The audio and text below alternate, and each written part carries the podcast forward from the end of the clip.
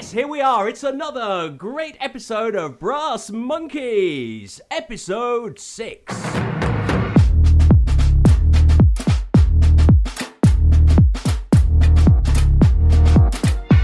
So, hello, welcome. Uh, we are still churning out this drivel every week to 10 days, and if you're still listening to it, then you are, let's say, certified. But welcome to you. Uh, my name is uh, Brass Monkey 1 for the first part of this program, and over there in the corner is Brass Monkey 2. Still Brass Monkey 2, the original and best, or second best in my case. Don't do yourself down, Monkey 2. Uh, There's really no need. This is a place where we come together as one. We are a single entity. Because let's remember, we're all in this together. Oh, aren't we just? Yes. Don't you just love that phrase we keep hearing? Uh, quick look at what's coming up on today's episode of Brass Monkey.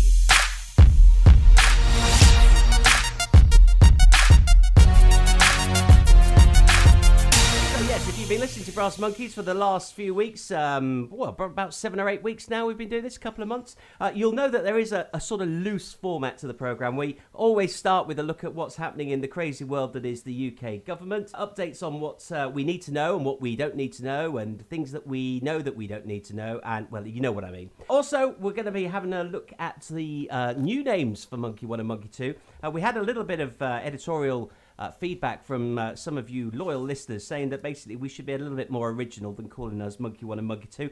Find out what we've come up with a little bit later on. Do our usual check in across the Atlantic to see what's happening in the world of Trumpton, otherwise known as the Great US of A, or at least it was once upon a time. And nostalgia, that favourite bit of the show for me personally, where we look at some classic toys from our childhood when Monkey One and Monkey Two were just little wee primates and a look at uh, some of the programs that were on TV at the time as well. A little bit of an interesting one for us this week, which um, is all about dystopian futures. Uh, stick around, you'll find out what that's all about, and a little catch up on things that we're keeping under the radar, shall we say, uh, that are bubbling away that we might be covering in future episodes of Brass Monkeys. But right now, let's get into the heart of the matter with this week's government news.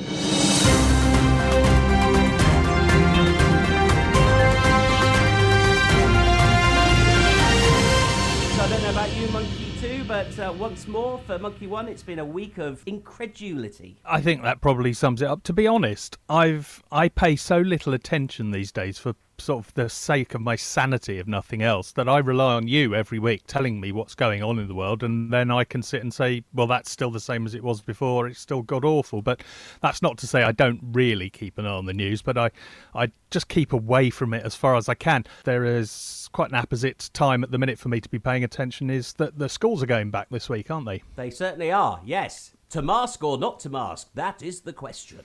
Yes, indeed it is. And we've got a 12 year old monkey here who is um, due to go back. He's not looking forward to it one little bit. He's got quite used to the working from home. And to be fair to him, he did knuckle down and work very well. And the school were very good at providing him with lots of stuff to do at the end of the, uh, the broadband cable. And the school have sent out uh, an email to say, um, yes, the current guidance, current guidance today, the guidance today? is yes, yes, we all know where that's going. This week, or or f- for the next half hour, the government are telling us that this is the policy until they completely U-turn and then uh, go back on their word and tell us that this is now the policy, which you know is everything we've been saying over the last few weeks. They just don't know.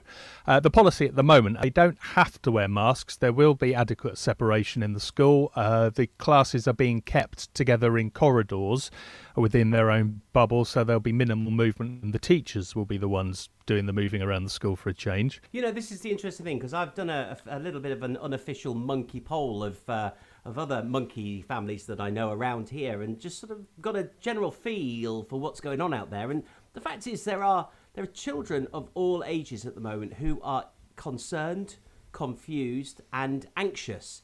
And the the reason I think for this, above all else, is the fact that they see their own parents confused, anxious, and we, they think if my parent can't give me a sense of comfort and security, then who can? And that's the reality. That's what this government have managed to create a complete and utter lack of confidence in any of the decisions that they seem to be making, which, as you said, for half an hour at a time, uh, they, that's about as long as you get before they change their mind. Crazy world, but only what we've come to expect from the government of Boris Johnson. Uh, remind me again, Monkey 2, what's his proper name? Alexander de Pfeffel something something something Johnson. It's it's far more than just man of the people Boris. Absolute rubbish. It's Alexander de Pfeffel. Uh, I'll look it up in a minute and I'll I'll come back to you with the full um, enormity of his his name. Can we just call him Arse for short? Uh, Bellend. Bellend. Well, they call him Blowjob, don't they? BJ, Boris Johnson. Yeah. And if he's going to insist on being called Boris, then I'm afraid you're going to get called things like BJ, because he is basically the result of one, a load of wasted sperm. Don't mince your words, will you, Monkey 2? Cummings is Boris's right hand man, and Boris won't get rid of Cummings because he needs him. But I put it to you that the world is actually opposite. Black is white, up is down. Cummings is not Boris's right hand man. The master of the plan is none other than the wretched Michael Gove. Ooh, Pob. Do you remember Pob on um, Channel 4 children's TV? It was the one, that little hand puppet who used to come and sort of spit on the screen and then wipe it away. Pob. Oh. Look, it, look it up. Uh, he reminds me very much. I'm going to look him up now just so that I can describe him to you. Yes, he used to spit on the screen or breathe on it and then write his name in the um, Oh, in the condensation. in the condensation. He does look not So- dissimilar I was just gonna uh, Michael Gove. Look up Pob's program on, on Google or your uh, web browser of choice, your search engine, and tell me that doesn't look like Michael Gove. Because I'm telling you now, I think I'd probably rather have Pob in charge. now there's a thought. Here's the thing, though. I just, I, I just want to take you back in time a little bit, and, and I want you to understand where my thinking is coming from about Cummings and Gove. Okay. Now, when Gove was Education Secretary, Cummings worked for Gove, and Cummings and Gove came up with all of the uh, quite radical ideas that Gove had for expanding free schools. You remember those? Hmm. which have continued to grow. But there's some decidedly odd aspects of Michael Gove's tenure as the Education Secretary. But I want to take you back to another important stage, which is when Boris Johnson originally was campaigning for Brexit and to become Prime Minister. Michael Gove was effectively Johnson's running mate, for want of a better expression. The idea is he was the right hand man to Boris Johnson. Michael Gove chucked Boris Johnson under a bus, the bus, which actually there's a little bit If of a only joke he there. had. If there's a bit of a Yeah. joke there with with his obsession with uh, route master buses, Gove demonstrated what a snide, two-faced, knife-wielding individual he is when he literally stabbed Boris Johnson in the back. Well, they're all as bad as each other. Don't forget, Boris Johnson has more than just route master history with buses. Another big red bus that he was quite fond of, which had a big slogan down the side. Now, Ah, what yes. did that say? I can't quite remember. It was something about helping the NHS out, wasn't it? That's right, yes. I think it was a lie, wasn't it? It was a load of crap. I have just been to see Her Majesty the Queen. All this and more we can do now and only now at this extraordinary UK assets orbiting in space with all the long term forgotten people and the left behind town. It's perfectly true that I have had some drugs. Well, it's, it seems like good practice, really, doesn't it? He was preparing for this moment in time, this illustrious moment in time where he stands up as supposedly the Prime Minister of the United Kingdom, but actually, no, he's actually Prime Minister of England um, and lies. But Yeah. not only that, he's actually managed to get the whole of his cabinet, it seems, to lie. Which is oh, yeah. it's very- Hand-picked. Hand-picked for the job, though, aren't they? it's very impressive, though, isn't it? I mean, as, as a leader, he's he's right up there because he's got his minions following him. Well, that's the thing. I mean, you, we've mentioned before, it keeps coming up that his days may be numbered. Six months, I've heard tell of. What's the thinking behind that? Um, I think it was last week. It was Dominic Cummings' father-in-law. Dominic Cummings' wife is a journalist who writes for the Spectator. Stick with this. This is this is where it all gets very very interesting. She wrote a, a fantastic um, a novel actually about uh, what happened when they all got coronavirus. I don't know if you remember that, but it was something to do with a trip to Barnard Castle. Uh, but enough of that one. But her father, so Dominic Cummings' father-in-law, went on record. Boris Johnson not necessarily in the finest of health and will probably quit in six months' time. Where does that story come from, do we think? I wonder. And it makes me think Michael Gove stabbed Boris Johnson in the back once before. Dominic Cummings worked for Michael Gove when he was Education Secretary. I put my money on that Gove is the Black Master with Cummings as his rat catcher, for want of a better. better expression. I can't think of anything else. And I think Michael Gove is positioning and manoeuvring to become Prime Minister. I think we will go through a very tough winter in this country in terms of dealing with the ongoing pandemic. Whether or not we get a second wave or whatever else, the fact is the economy has been tanked. We are going to need some really, really clever thinking to get ourselves out of the current state we're in. We need some fresh eyes. We need some fresh thinking. I don't think Gove is that person, but I know one thing Johnson definitely isn't.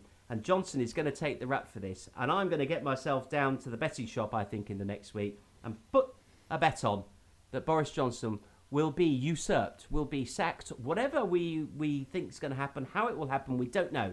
But I, I'm going to put my money on Michael Gove, rightly or wrongly, and God help us if it's true, but I think he will be our next Prime Minister within the next eight months. Well, they do say, don't they, that uh, Cummings is the kingmaker, and I think he and uh, Gove, as you rightly pointed out, there have this quite unholy alliance, and uh, there's every reason to suggest that that will be the case. I think that's a fairly safe bet, to be honest. Um, Lord knows I'd like to see the whole lot of them swept away and somebody new put in, preferably not a conservative. But uh, well, if it's a conservative, certainly not the the right wing fascistic sort that we seem to have been saddled with of late.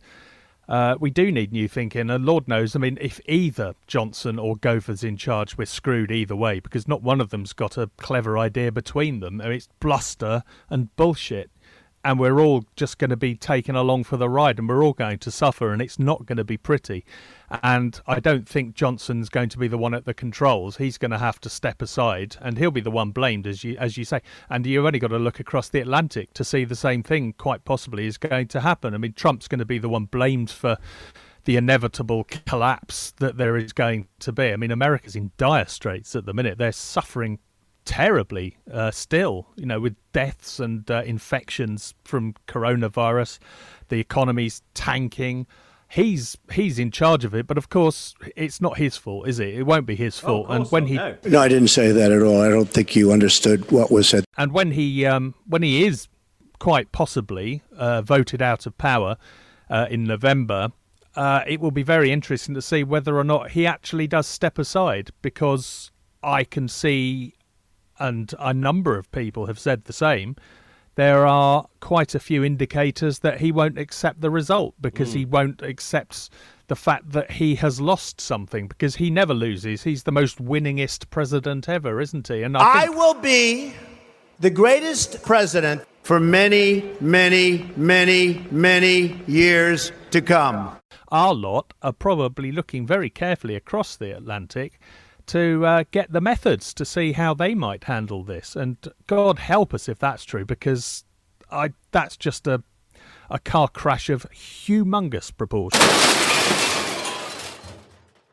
This is Brass Monkeys. Before we go any further, um, Brass Monkey 2, do you want to just remind everybody how to get in touch with us here at Brass Monkey HQ? Well, at the moment, we are available on most platforms. Uh, if you look for us online, type in Brass Monkeys, B R A S S M O N K E E Z, or Z if you're of an American persuasion. Uh, we are available on most of the podcast apps. We're on the YouTube most of the time. Uh, do a search for us. We're on Twitter. We're on Twitter, definitely, the at Brass Monkeys. And if we can be bothered to get off our fat monkey backsides, then we might even think about doing a website at some point. But uh, we've got to try and put our heads together and work out just which buttons we need to press to make that happen. But don't hold your breath, but watch this space. We'll be popping up on a website at some point of our own, we hope. Now, you might remember that the other week we were talking about the fact that some people were um, complaining about the fact that we've not been very original with our monikers. Monkey 1 and Monkey 2, let's be frank, is not really the most creative we could have been. So I did say we were going to um, come up with some ideas for uh, what we could call ourselves. And the reality is, it's not actually that easy to do, is it, Monkey 2? Because it's about finding something that you think represents your personality. Yes, And- well, it helps if you have a personality, and I don't really have one of those, so I'm already at a disadvantage. So you're doing it again, aren't you? Selling yourself short. You don't need to do so. You're Get a, in there before anyone else gets an opportunity, I was always thinking. You're a fine monkey. Now, I, on the other hand, now I'm going to test your your knowledge. If I said to you, uh, uh, punk, I know what you're thinking. Did I fire six shots or only five? Ah, oh, Clint Eastwood, Dirty Harry, one of my favourite films. Indeed, a great, great actor. And if I said to you, any which way but loose, Ha ha ha, Clyde. this week, Matthew, Clyde. I'm going to be Clyde, the orangutan. Oh, well.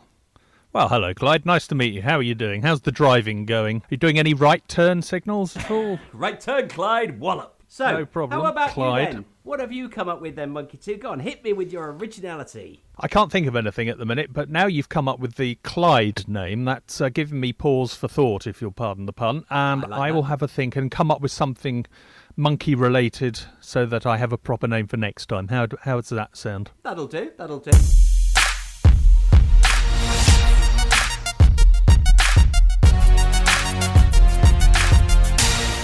This is Brass Monkeys. Welcome to our latest episode of Random Ramblings from the Depths of Our Brains. Well, they're called brains. I'm not sure there's actually anything of, uh, of quality in there, but that's another story. But it's that time of the episode when we need to look at the world across the pond, otherwise known as the United States of America, and find out what the POTUS has been up to. The one and only, legendary, number one, the most important man on the planet, apparently, scarily, it's Trump. I own a big chunk of the Bank of America building in 1290 Avenue of the Americas that I got from China in a war. Oh, no.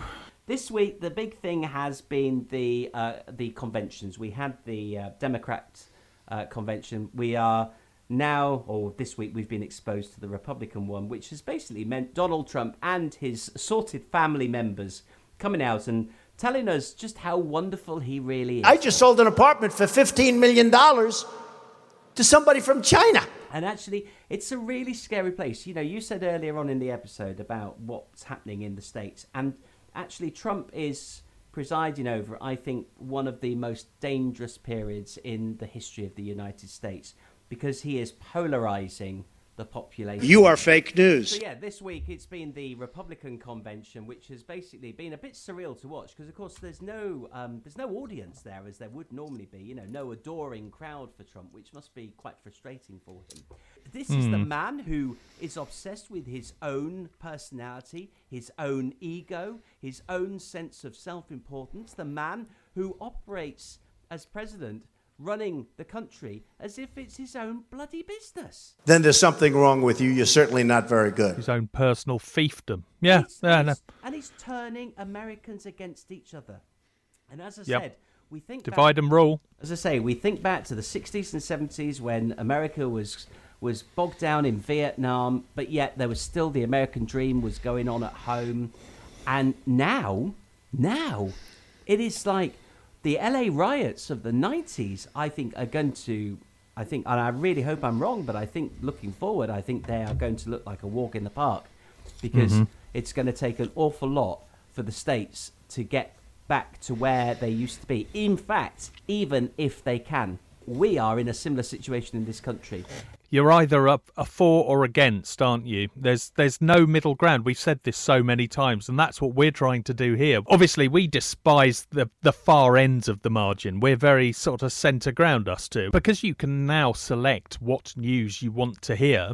You can go and only listen to the people you want to listen to. You can follow the people you want to follow on Twitter. So you only ever hear one side of the story. There's no opposing view for you to consider, and if you do hear an opposing view and most people would just turn it off and go, I don't agree with that. That's fake news. And where have we heard that before? No, I didn't say that at all. I don't think you understood what was said. There's no centre ground. We are, and to, again, this is a phrase that I've used in the past, and it's a very good one. Somebody in a completely different field has used the phrase the excluded middle. And I think you and I, and I would suggest that the majority of the people who may be listening to us will be the ones in the middle there. They're the ones who are not being catered for. We're not at the extremes. We're not extreme right wing. We're not extreme left wing. We're the people in the middle wondering just what the fuck is going on.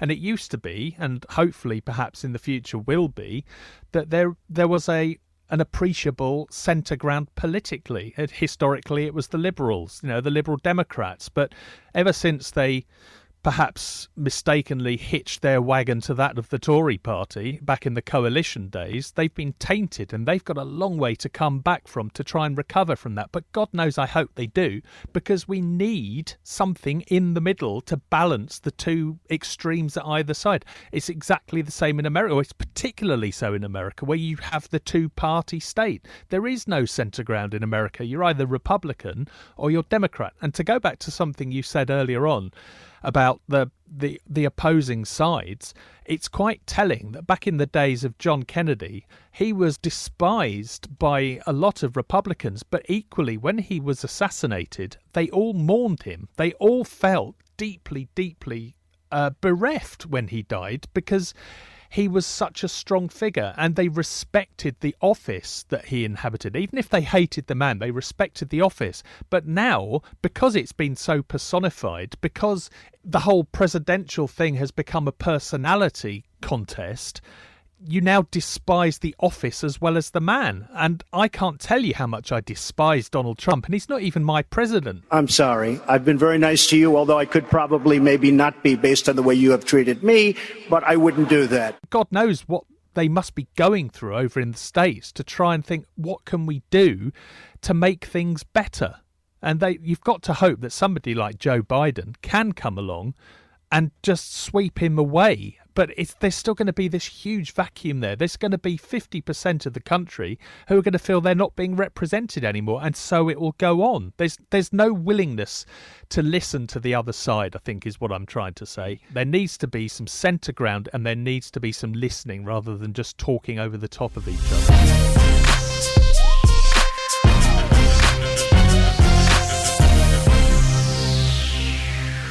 Yes, search for us on the interwebs. Just put in Brass Monkeys, B R A S S M O N K E E Z or Z, depending on your choosing, and we will pop up. We're on all the uh, podcast apps, we're on YouTube, and we're particularly on Twitter, which is where we try and interact with people, and there may be a website coming at some point.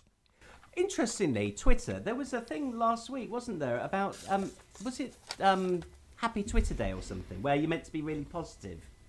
not, and not, yeah. not tweet like a twat. I think somebody should have told the incumbent of the White House that fact because I don't think for one moment he will have abided by that, would he? So you might remember a few weeks ago on this uh, strand that we do about nostalgia, um, we did touch on the legend that was Knight Rider um, as a program. Uh, but I wanted to go back to toys actually, and I just wanted to link up a few things because this week I wanted to look at the Matsushiro Knight Rider radio controlled car. Oh, cool. All the way back to 1982. Okay, I mean th- this is this is a proper remote control car. I don't know how much it would have been at the time. I, uh, yet again, it's another of those toys that I never had. You realise this strand is actually about it's about Monkey One, Clyde, as I am this week. It's a, basically it's about all the things I ever wanted to have but didn't have, isn't it? Really. but it, it, would appear to be increasingly the case. Yeah, but but why not? It's our podcast. You can do what you want. exactly. So bugger you uh, in the nicest possible way. Um, we don't mean that, please. No. We're not coming round. Honestly, we're not. so anyway, this was a proper remote control car, but it was of the age. Do you remember early remote controlled uh, cars? Whatever they were, they had like a thin, spindly wire for the aerial yeah, and yeah. a little telescopic aerial on the actual um, remote control itself. That's right. Yeah, yeah, that's what this was like. I mean, this is 1982 we're talking about.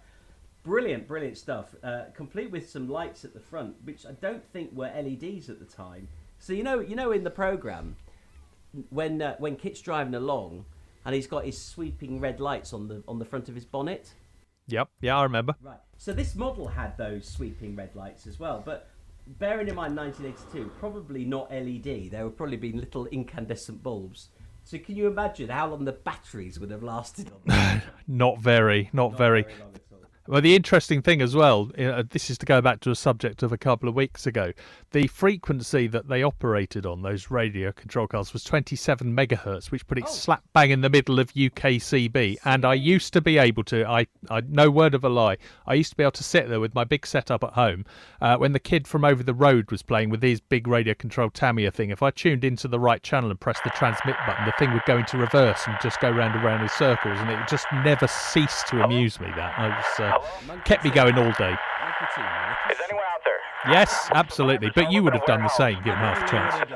I know you would have done. But what a lovely, lovely join up. The fact that you know they had the, the toy Please, we need and they had the car. I mean, I mean, a brilliant example of early marketing, wasn't it? Perfect, absolutely perfect.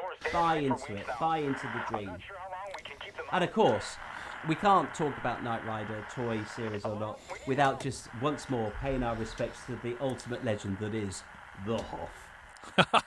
Do not hassle the Hoff. Did you ever hear the song he released, which was called "Jump in My Car"? Oh God, yes. I think the the least said about that, the better, probably. Again, Brass Monkey listeners, if you haven't heard the Hoff singing "Jump in My Car," you know you need to go and find it. Again, we'll try and find a link for you. But We'll put a link up. Yeah. in the in the current climate that we live in, that song is so inappropriate. It's ridiculous. Don't jump in my car. If if that was a thing today, they'd probably be having to do what Kentucky Fried Chicken have done, which is to get Oh, rid of the lick. finger licking Yeah, bit. Yeah, yeah. the the finger licking bit. Just for now, don't do that. So for now, don't jump in my car. And to be perfectly honest, ladies, it's probably a good thing going forward as well. Never get in a car with the Hoff. You never know what might happen. And that's not casting any illusions on on David Hasselhoff. I'm sure he's a perfect gentleman. In fact, I know that the man is quite funny and doesn't take himself very seriously at all. He's a thoroughly nice bloke, I believe. fact, but didn't, um, didn't he end yeah. the Cold War as well? He did. He he sat there and sang at uh, the end of the Cold War, didn't he? In Berlin, 19, was it 1989 or 1990? I can't remember how soon it was after the uh, the wall came tumbling down, as it were. He did a concert for the people of uh, Berlin because he's incredibly and unfeasibly popular in Germany for some reason. Sold all his records there practically. Nobody in America bought his records, and I don't think very many people here did. But the Germans, and particularly perhaps the East Germans, starved of anything, probably thought, "Oh, this is good. We'll have some of this." And uh, yes, I think he single-handedly brought the wall down, if you believe what he says.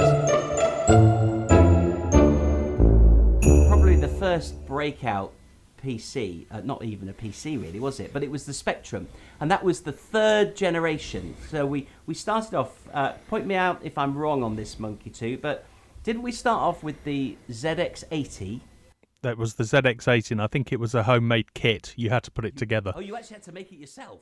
I think so. Yes, Brilliant. I think the ZX80 was that basic that it was a kit. Okay, um, and then that was superseded by the ZX81, wasn't it? That's right. Yes. And Also, had- I think that might have been pre-built, but you could possibly have got a kit for that as well. We'll have to look. We'll have a And we'll I'm have a thinking, check. I'm thinking this is around about 1981, 1982 as a rough, rough. Uh, yes, I think there's the 80 and ZX80 um, was indicative of the year in which it was released. That would make Um, sense. And li- likewise, the 81. Um, let's have a look. Z. Oh, hello. How somehow or other I've just typed an omega symbol. How the hell did I do that? ZX80. Let's have a look. Sorry, just talk amongst yourselves. Yeah, so, so the ZX80, uh, and I think that was white. I remember. Yes, it ad- was. I remember seeing it advertised on the back of a magazine that my um, my primate mum and dad used to get, which was called Now magazine, and it was advertised on the back, and I think it was something like eighty nine ninety five or something like that, which um, nowadays isn't a great deal of money, but in nineteen eighty it would have been quite. That was a lot of money. Yeah. Um, but I remember it being advertised, and I remember seeing it, the picture of it in white. And then I remember the ZX81 coming along, and then the big breakout for Sinclair was the Spectrum, and that had proper buttons, it, like spongy rubber keyboard buttons, rather than the um, the, the the ZX8 and ZX81 just had a smooth, um, uh, non-tactile uh, keyboard.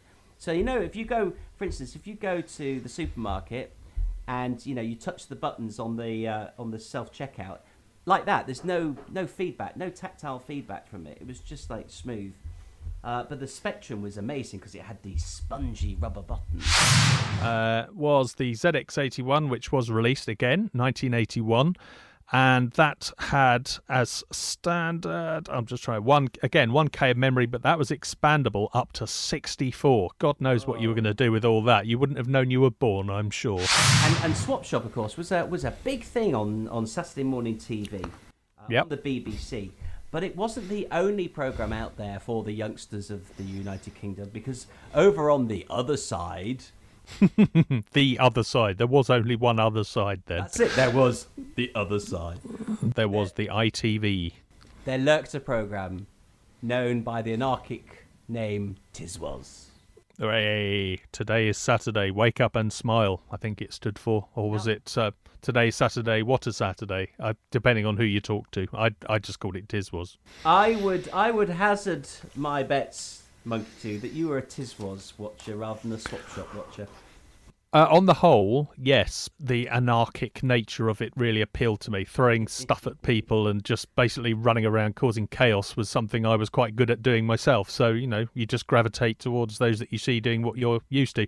But that being said, I did like Swap Shop because I liked seeing what it was that people were trying to get shot of uh, on the swaps where they'd phone in and speak to Noel Edmonds on his trim phone.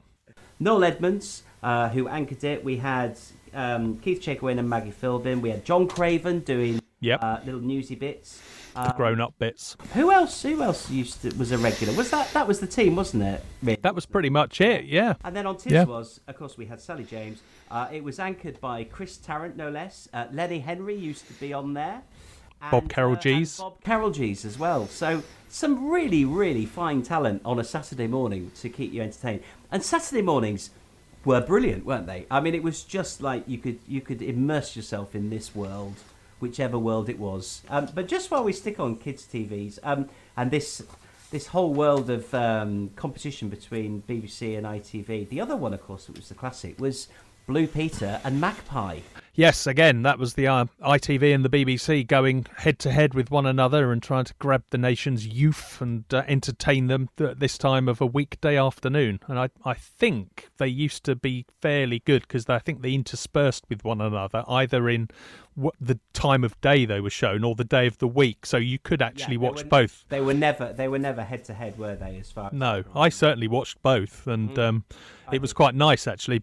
Yeah, I mean, Blue Peter was far more sort of worthy and uh, very sort of grown up. It was more the grammar school to the secondary modern of ITV's Magpie, made by Thames Television. I'll just get that name in there. I have a proud, proud history with Thames TV, and uh, yes, it was always right into Teddington Lock, wasn't it? If you had something to send them. And uh, yeah, and a very evocative, very evocative address to kids of our age, Teddington Lock. I'm just thinking that the, the, the, the one thing though that sums up Magpie is oh Oh yes, well, that was uh, Mr. Dinenage, wasn't it? Wasn't that something else? yeah, and he's still going. If you live in the south of England, uh, if you put on your ITV uh, regional program, news program, you will find the legend Dinenage is still doing his thing.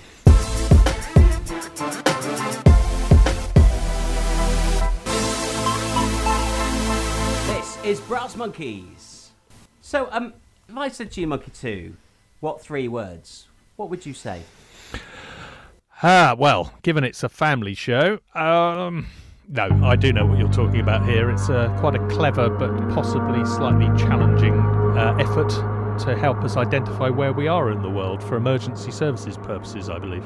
So I started seeing adverts that are running on um, TV here in the UK, um, which basically show you know a, a guy, uh, an actor I presume, who's basically uh, recalling the time that he got lost doing whatever he was doing, and the fact that uh, he was able to text these three words. And, and the idea is that they've triangulated the whole. Is it the whole cut the globe?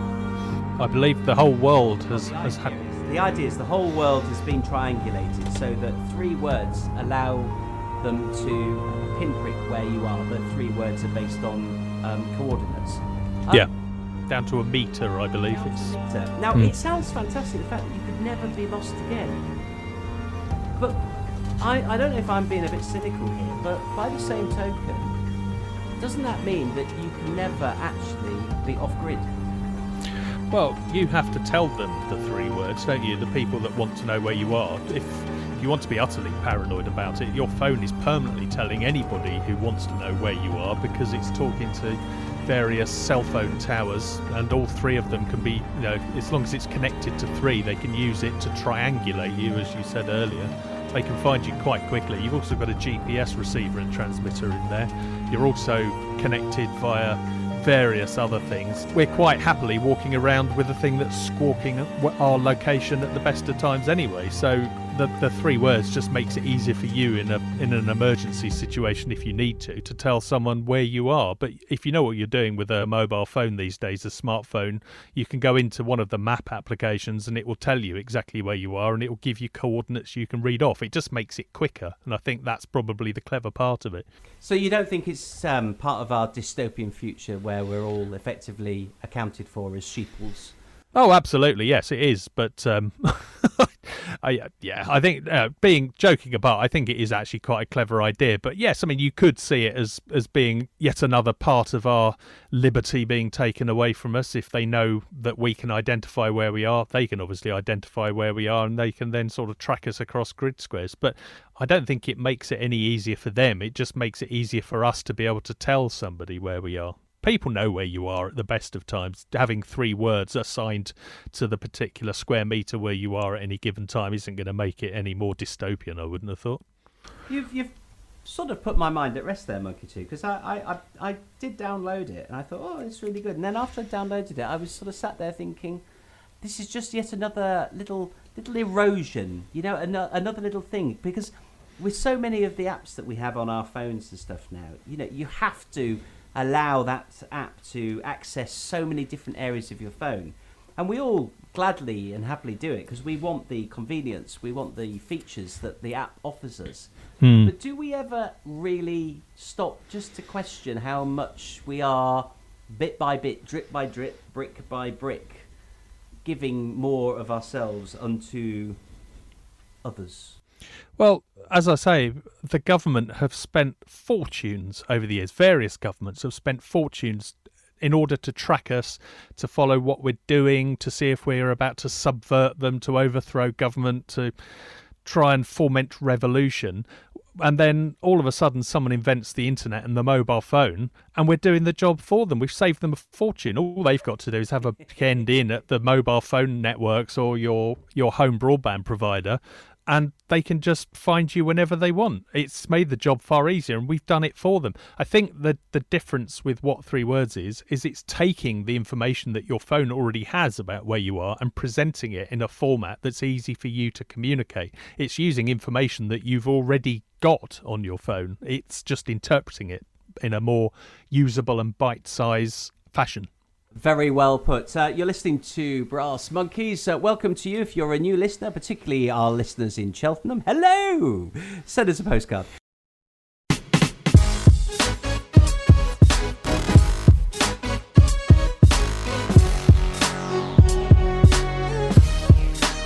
You're listening to Brass Monkeys. I am Clyde, and that's Brass Monkey 2 over there because he couldn't come up with another name for himself. But uh, keep listening. Next week, he's going to come up with something, I'm sure.